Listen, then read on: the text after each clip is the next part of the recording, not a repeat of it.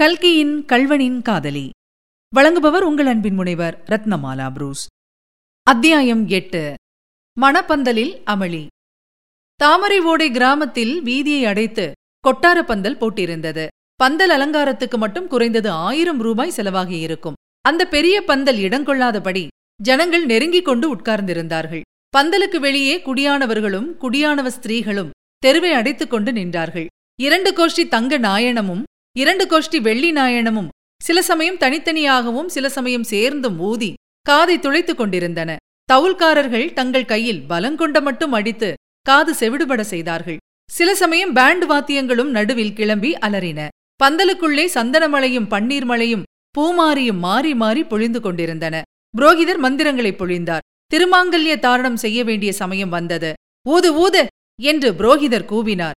உடனே ஏக காலத்தில் நாலு நாயனக்காரர்கள் வாயில் வைத்த வாத்தியத்தை எடுக்காமல் ஊதினார்கள். நாலு தவல்காரர்கள் அடி அடி என்று அடித்தார்கள். மாப்பிள்ளை தாலியை எடுத்து மணப்பெண்ணின் கழுத்தில் கட்டினார். தாலி கட்டிய அடுத்த நிமிஷத்தில் ஸ்திரீகள் கோஷ்டியிலிருந்து ஐயோ கல்யாணிக்கு என்ன? என்று ஒரு குரல் எழுந்தது.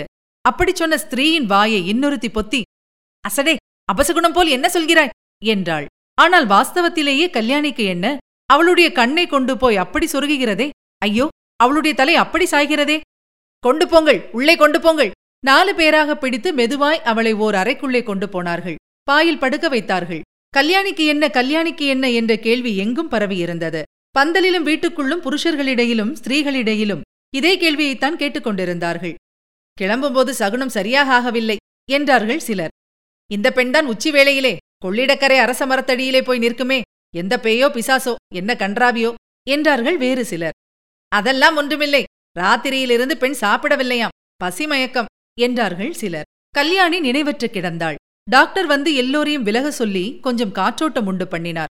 ஒன்றும் அபாயமில்லை என்று உறுதி சொல்லி முகத்திலே கொஞ்சம் ஜலம் தெளித்து மூக்கில் மருந்து புட்டியை காட்டினார். கல்யாணிக்கு ஸ்மரணை வரத் தொடங்கியது. அவளுடைய இதழ்கள் அசைந்தன. அவை ஏதோ முணுமுணுத்தன. அந்த முணுமுணுப்பு யார் காதிலும் விழவில்லை.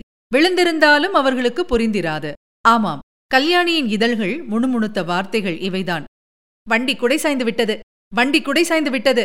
வண்டி குடை சாய்ந்து விட்டது.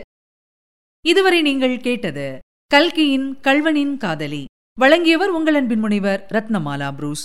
மீண்டும் அடுத்த அத்தியாயத்தில் சந்திக்கலாம். தொடர்ந்து இணைந்திருங்கள். இது உங்கள் தமிழோசை எஃப்எம் இதெட்டு திக்கும் எதிரொலிக்கட்டும்.